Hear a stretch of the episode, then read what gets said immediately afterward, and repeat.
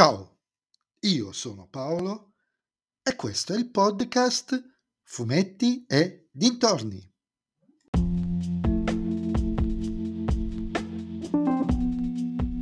In questo nuovo episodio del podcast vi parlerò del film Thor Love and Thunder diretto da Taika Waititi e con Chris Hemsworth, Christian Bale, Russell Crowe e Natalie Portman, disponibile al cinema facente parte del Marvel Cinematic Universe e quindi della Disney.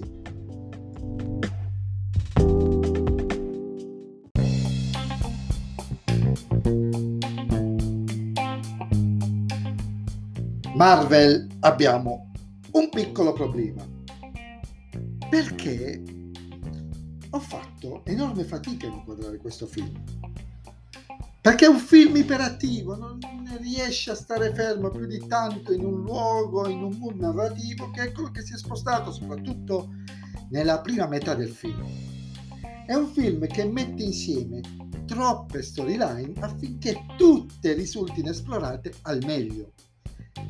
La storyline su Gore, la sua rabbia, il suo essere il macellatore di dei, le sue origini, viene tutto questo ridimensionato da idee che macella, decisamente secondari rispetto alla, nuova, alla nostra visione del, diciamo, dei Pantheon. Il trailer, sinceramente, mi aveva mai fidarsi dei trailer della Disney. Il trailer mi aveva illuso che l'Olimpo sarebbe stato andato, ci sarebbe andato di mezzo, che sarebbero stati distrutti decine di dei Sinceramente mi aspettavo anche una sua apparizione in Moon Knight. E invece non solo quello non è l'Olimpo, ma di Gore nessuna traccia. La storyline di Jane Foster, della sua malattia, della sua trasformazione nella potente Thor, del suo dolore, della sua voglia di vivere ma anche di lasciare il segno in ciò che è diventata, sono piccoli momenti trattati bene, ma non sufficienti a cogliere meglio lo sviluppo narrativo del personaggio. Anche la nuova Asgard è quasi sullo sfondo, dove manca qualsivoglia riferimento al suo nuovo status e alle sue relazioni con il resto del mondo. I riflettori sono giustamente puntati sul protagonista, il film si chiama Thor, che fa davvero di tutto per, per farsi prendere, per buona parte del film, non tutta, come un idiota qualsiasi, e non è necessariamente un male, perché, ma su Ragnarok, che aveva uno sviluppo di trama più coerente, la cosa dava meno fastidio, funzionava di più. Qui invece no, troppa, tanta carne al fuoco, mangiata troppo velocemente, con poca masticazione, ha reso il film qualcosa di non totalmente riuscito. Perché non è brutto. Diverte davvero se lo si guarda da quell'angolazione, quella della commedia supereroistica. La parola giusta, commedia supereroistica. Le risate sono davvero tante e ben distribuite lungo tutto il film, anche se ci sono momenti drammatici.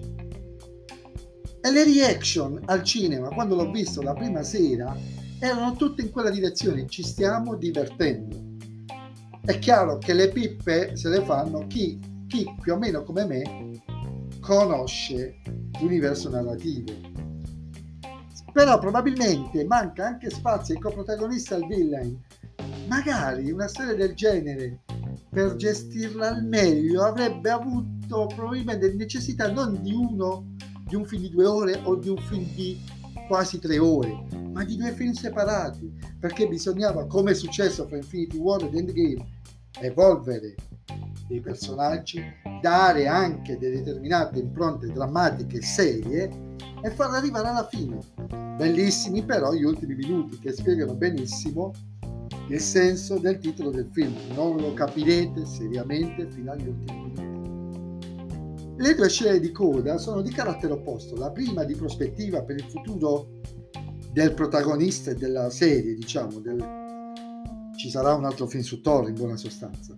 La seconda invece chiude definitivamente il discorso su un personaggio e lo fa benissimo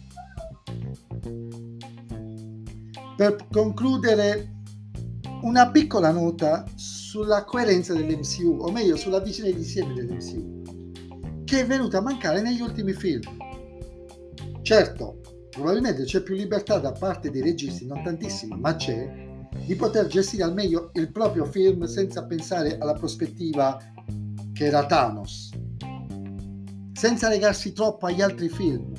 Ma onestamente mi fa strano che un evento come la nascita e poi l'aborto di un celestiale avvenuto nel film degli Eterni, un evento di portata non solo planetaria ma cosmica, non viene, in nessuna, non viene citato in nessun modo, in nessuna serie e in nessun film, soprattutto in un film come Strange o Thor. Comunque, se volete passare due ore piacevoli e mediamente spensierate, ve lo dico, la Marvel ha colpito cuore.